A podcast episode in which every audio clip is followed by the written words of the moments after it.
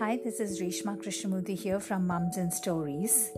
And this is a brand new series we are attempting on our audio series over here on Mums and Stories. So let's get going. So I'm going to title it as giving the name as uh, In Shorts.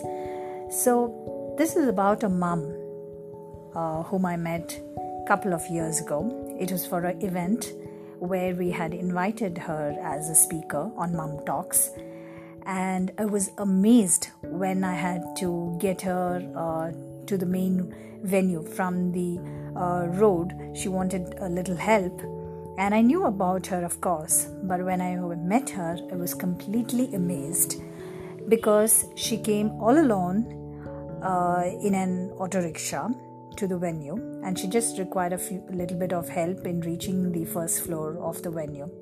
So, what's amazing about this mom? Can mums come all alone? Well, of course they can, but not. Or probably it would be very, very difficult if you're completely blind.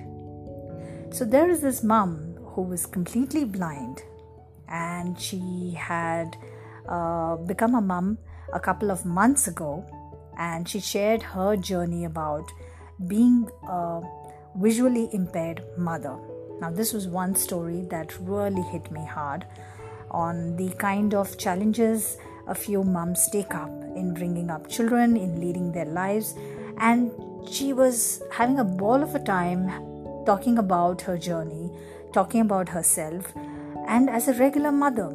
And she had the ability to laugh at her challenges, and that was the best part.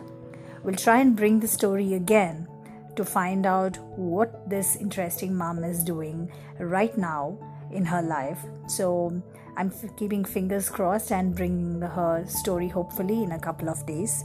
For now, I wanted to give you this brief outline about this very, very inspiring mom.